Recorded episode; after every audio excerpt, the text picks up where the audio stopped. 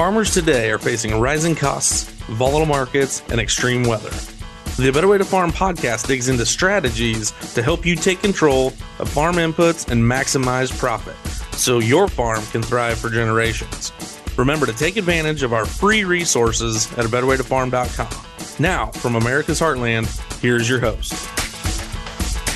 Hey, Rod here to Better Way to Farm, where we improve yields and increase profits, guys. Welcome to day four. Today we're going to talk about magnesium because right after potassium, because they're very closely related. All of these nutrients are interrelated.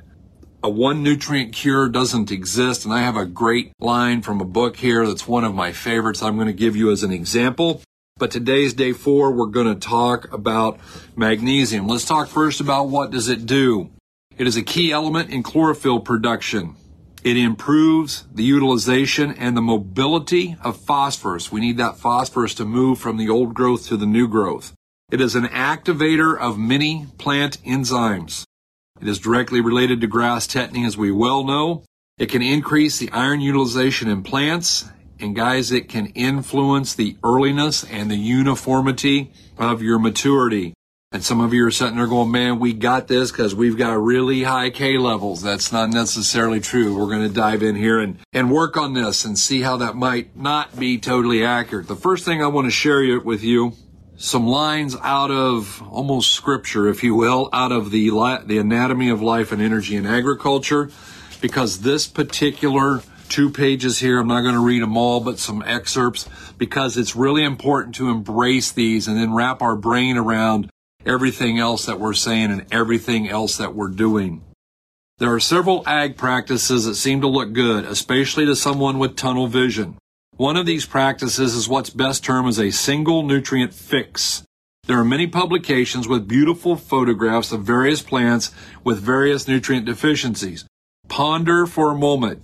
Nature is much more complex than this. Deficiency symptoms are the result of a chain reaction of events that the current system does not take into account. And here's the money line.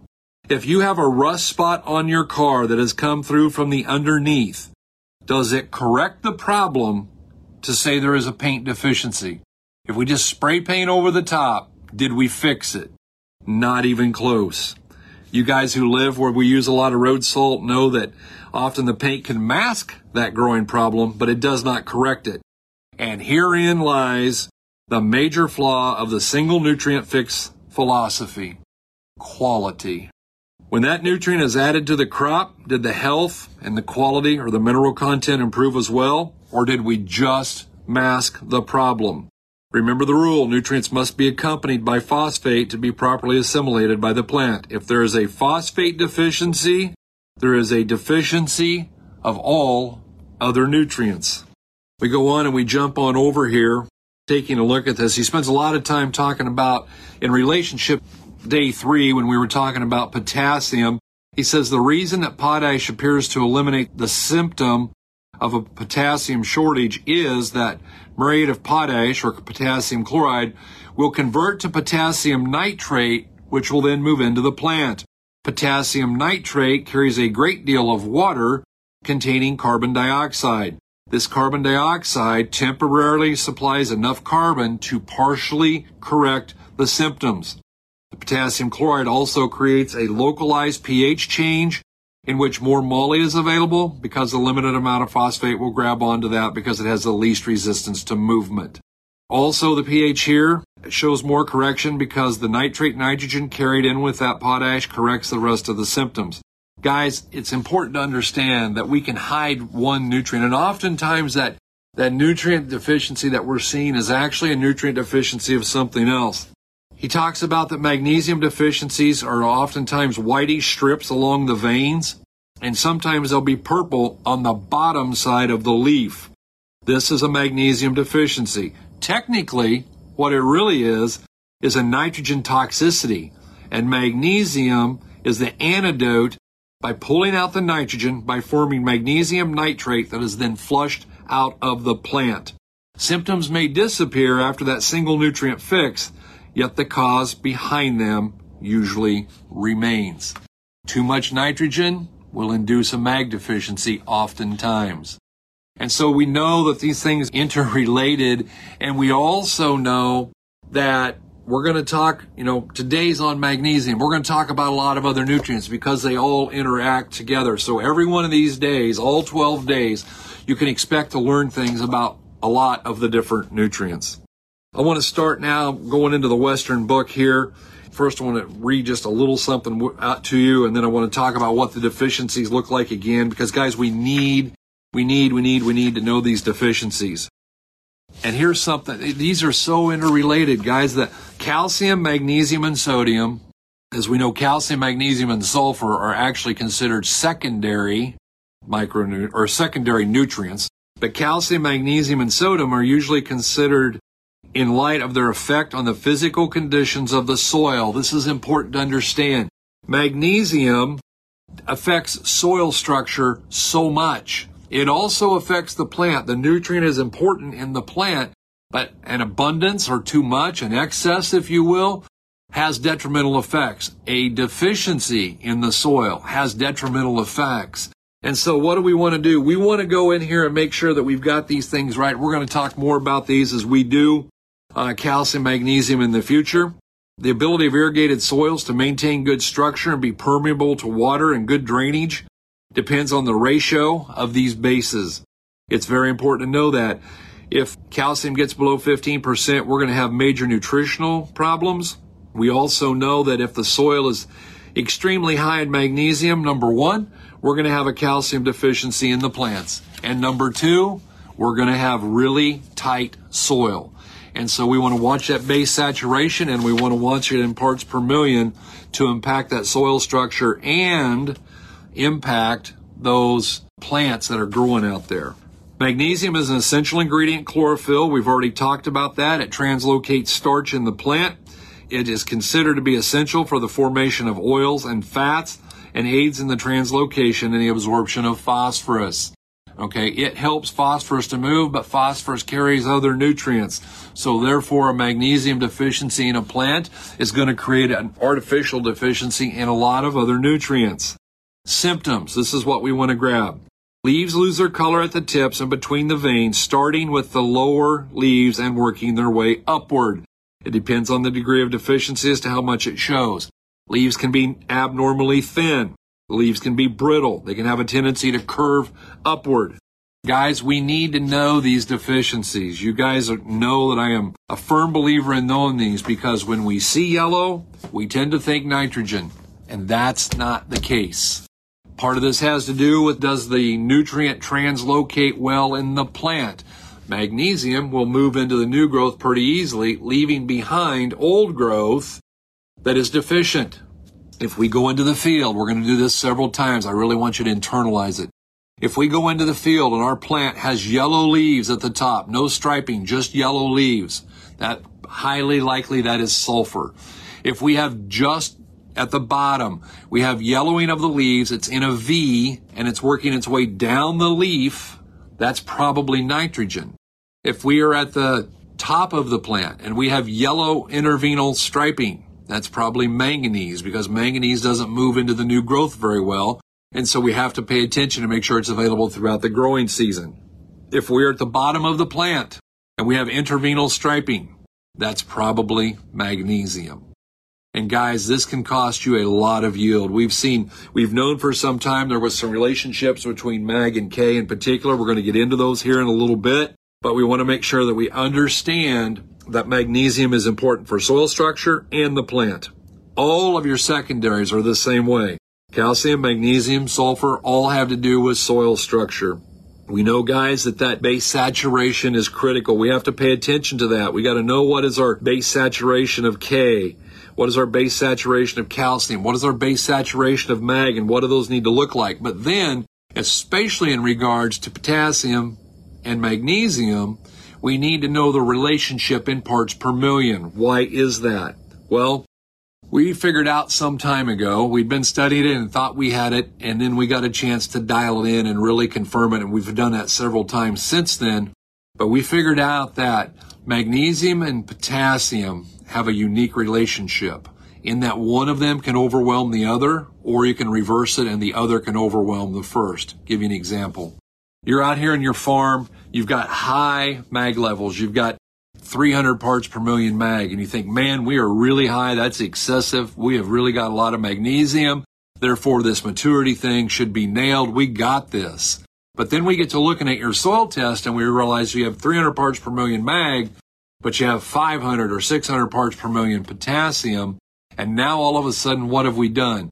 We have induced a mag deficiency. Why? Because potassium and magnesium compete to be absorbed into the plant. And the high one, the top one, the one with the most warriors, if you will, will overwhelm the other one.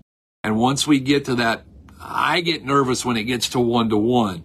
Some of the books say three to one. We know that we get a response to mag anytime we're getting a 1.5K to a mag. In other words, if we have mag at 300 and we have potassium at 450, there's no question we're going to get a response. And once they're even, I tend to do that.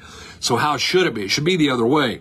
We should have about one part potassium for each two to two and a half parts magnesium. So if we had a couple hundred parts potassium in our soil, parts per million, what should we have? We ought to have somewhere around 500, 600 parts per million mag. And that can get out of whack too. Here on our farm, you go right across the road. We battle this because we were, God give us high mag soils and then he gave us a quarry that's really close that sells high mag lime.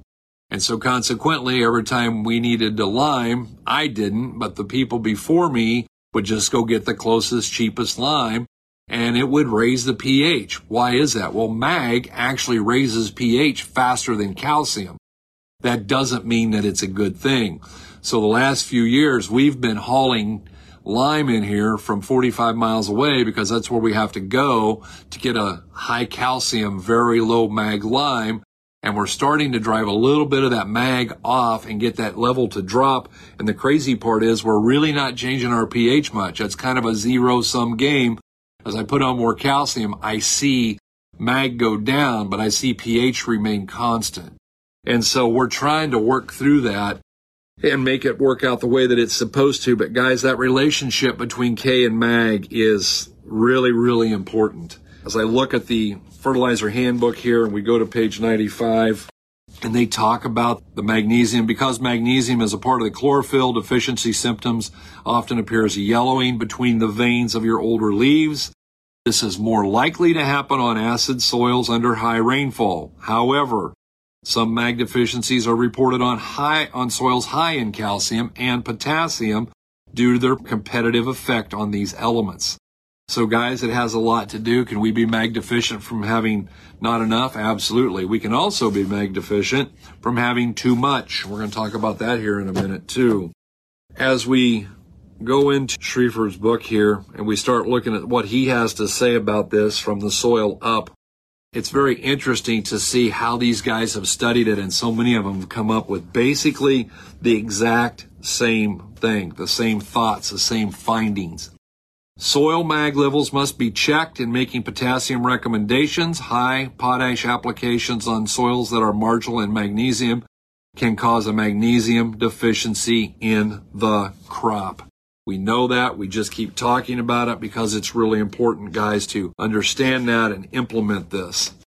So when we start looking at limestone, in particular, I'm going to talk about dolomitic limestone. High cal or calcitic limestone basically is all calcium. Dolomitic limestone has calcium, but it also has magnesium in it. So pure calcium carbonate will be about 40% calcium and pure magnesium carbonate contains about 28% magnesium. Limestones are often rated with their neutralizing powers and a magnesium carbonate will neutralize more acid than an equal amount of calcium carbonate. So dolomitic limestone will always have a higher neutralizing rating than the calcium carbonate. What does that mean? It means if the only thing you're looking at is your pH, then that is going to make it jump up faster. That's going to make it become a better pH for you if you're trying to get it up to a, a 6869 level. However, it, because it works fast doesn't necessarily mean it's the right thing to do. If your mag levels are more than two and a half times your K, it's not the right thing. If your base saturation on mag is more than 18%, it's definitely the wrong thing. We would prefer that base saturation be somewhere between 12 and 15. And so it makes a difference as to what kind of lime we use. Guys, everything we do impacts everything else. And it's just really important to understand that we want to make sure and use the right product at the right time, at the right place, from the right source. And high mag lime may not be the right source. Get into hands-on agronomy here and I'm going to start out. There's a lot of stuff out of this I want to share. And we've dug through these books and dug through these books to find that part which is important and they're all important, don't get me wrong. But to bring out the parts that will impact you the most and have the most financial effect on your farm. Something to be aware of. 150 bushel corn crop takes about 28 pounds of calcium and 28 pounds of magnesium. Therefore, we want to be very careful to make sure that we're not having either one of those be too low. We have to make sure that we're keeping both the nutrients out there available because they're going to need those as we try to grow that corn crop that we're so adamant about getting. An excess of magnesium as well as nitrogen in the soil initiates the process which will prevent the crop from growing dry and nutritionally ripe, which is a, the major goal of every farmer hear me well, too much mag and, and or too much nitrogen initiates a process that will prevent the crop from getting mature. Now, not enough magnesium will also prevent the crop from getting mature. Clay soils, high in mag and low in calcium, cement together. They are subject to compaction and clotting they crust over very easily, and that prevents the soaking in of water and it prevents the recovery of the capillary water during the dry seasons. Guys, when we have too much mag, we hurt our ability to utilize the water that we get. That's why it's so important to pay attention to this. You say, well, what do I do? I got ultra high magnesium. What am I going to do? How am I going to drive it out? It's going to take time. It's not going to be, and you you may never get it down to where you want it, but A, you can farm around it. How do I farm around it? Well, number one, I make sure when I'm putting on limestone, I'm putting on calcitic lime, no mag, high calcium lime, and keep trying to drive that off the soil colloid. Sometimes a higher dose of sulfur will be your friend and help out. If you'll use a potassium sulfate, hopefully that will help to drive that off.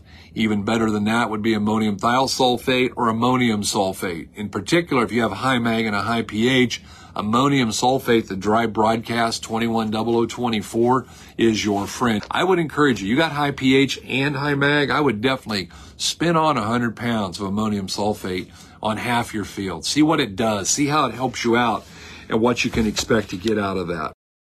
I love the work that these guys have done, and none of this is new. We're seeing new work come in that is is confirming this. We ourselves have done a lot of plots and and done those things. Here was something that I had never caught before this year. This is something that is new, and it's kind of scary when I think about the ramifications. And it's this: high magnesium and low calcium permits organic residue to decay into alcohol, and that alcohol becomes a sterilant to the bacteria in your soil.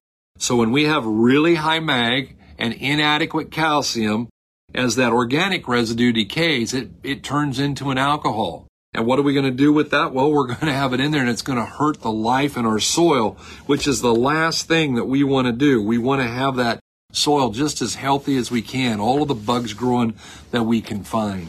I had an interesting conversation this week with a doctor. I was, it was a lot of fun to get to know couple that don't live very far from me and to take a look at some of the things, but talking about the life in the soil and talking about putting bugs in the soil, but maybe rather than introduce a bunch of bugs that we don't know what the long-term ramifications are or even the short-term benefits, maybe what we ought to do is take a look at the things that make us grow bacteria better. For instance, we know boron grows mycorrhiza.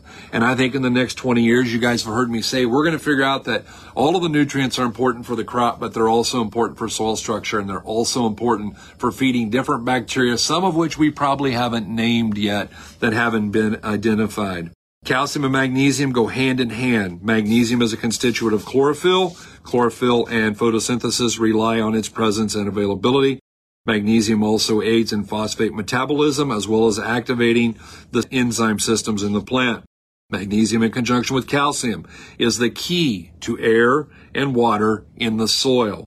Magnesium helps hold the soil together and tightens it up. Too much of this wonder element hardens the soil when it's dry. It was interesting because I read somewhere, I didn't write it down and get to the book, but one of these books talked about other uses for magnesium and they talked about concrete and glue. I thought, wow, that, that's kind of interesting. That's not what we want to do with our soils. We do not want to turn them into concrete. We do not want them to glue together. We need some, but we don't want too much. Again, magnesium causes stripes in between the veins and often a purplish color on the lower side. Yes, I've said that several times. Why? Because I want you to be able to diagnose it when you see it. When you go, ooh, that's not sulfur. Ooh, that's not nitrogen. That's magnesium. I need to get a couple of pints of a chelated magnesium and fix this situation that I have. And I can do it relatively easily and relatively inexpensively. Too much magnesium in a soil prevents the plant from getting enough magnesium. Too much mag will keep that plant from doing it. I know that here. When I was a kid in high school, we lost a cow and we had her posted. She looked very healthy, couldn't figure out why. We'd went out to grass. It was late April, but it had been a cool, wet spring. Vet came and he said she died of grass tetany, which is a magnesium deficiency. And so we put out high mag blocks and didn't lose any more cows. Our mag levels are through the roof here. But what happens when it's cool and it's damp out? The mag making the soil so tight actually makes the mag unavailable. And so in the spring, when we go to grass, we have to feed high mag blocks if we're going to go very early. And so we want to make sure that we're taking care of that. But again, the fact that you have high mag does not mean you have even adequate mag in your crops. That's why the tissue testing is so important. You can take those tissue tests and determine if there's a hidden hunger and determine if you need to apply some more magnesium in order to get the yield response that you want. Again, talking about nitrogen overuse. Okay, guys, I think I used this on day one, but I'm going to hit it again because it's really important. Nitrogen drives out calcium. When the soil is open and nitrates leach out and go with the water, it is never a solo journey. It always takes a passenger every single time. If there's a cache of sodium, nitrogen may take out sodium. Otherwise, it takes out calcium. Nitrogen never, ever takes out magnesium. But as it leaches downward, you can assure the passenger status of calcium is number one. Removal of 10% calcium by nitrogen oversupply will increase the mag level by 10%. This is why one of the reasons that anhydrous ammonia has a reputation for tightening soils. It drives out the calcium, which raises the base saturation of mag, and therefore it becomes much tighter. There's a Midwest theory that potassium gets around in water and gets trapped in the colloids. It can't get loose until something is done to change the chemistry in its form, it is unavailable because the soil colloid has trapped it. Perhaps that is why whenever magnesium gets higher and higher and the soil gets tighter and tighter, potassium availability gets lower and lower. This is a vicious cycle. As we put on too much potassium chloride, we tighten down the soil. We tighten down the soil. Calcium is more prone to leave than magnesium. And all of a sudden, if we can bring that level down, the soil will loosen up. And what happens? We have more available potassium that is in between those soil particles that can get moved out. So getting the potassium out of the plant is dependent upon getting the magnesium out of the soil. I appreciate you guys tuning in. I went a little longer here today than I intended to, but this is one of the things that I'm just really excited about. I want to talk again. I want to contrast the idea of, of magnesium and manganese Manganese is not to be confused with magnesium. It helps crops do things like germinate. It does hasten fruiting and ripening. It helps with the assimilation of nitrates. It helps with the assimilation of carbon dioxide. In combination with potassium and copper, it provides stalk strength, so it's a plant health deal. But we compare that to magnesium. And even though the deficiencies are somewhat similar, both times the plants turn yellow or white interveinally. However, the difference, manganese is at the top, Magnesium is at the bottom, so that's our deficiency. Guys, I appreciate your time and tuning in. We just finished a fantastic two day fundamentals of agronomy in Bettendorf, Iowa. Guys, I have so many happy people, so many people going, wow, we've been looking for this. We couldn't find it. I want to encourage you to reach out. Don't be shy. You know, I got, oh, I followed you for three years. I didn't want to bother you. Bother us. Call us 641-919-1206. Send a text. Send us a message on Facebook. Somehow get back to us and let us see what we can do to help you. That's why we do what we do in order to make a difference. I appreciate all of your time, guys. I hope you're having a good holiday. I hope you found your Christmas shirts. I love Christmas. I love Christmas sweaters. I like lights a whole bunch. That's why there's lights on the pickup. So, guys, I hope that everything is going well for you, and we really do hope you're having a better day. You're listening on the Verbal Crowd Network. Find more great shows at verbalcrowd.com.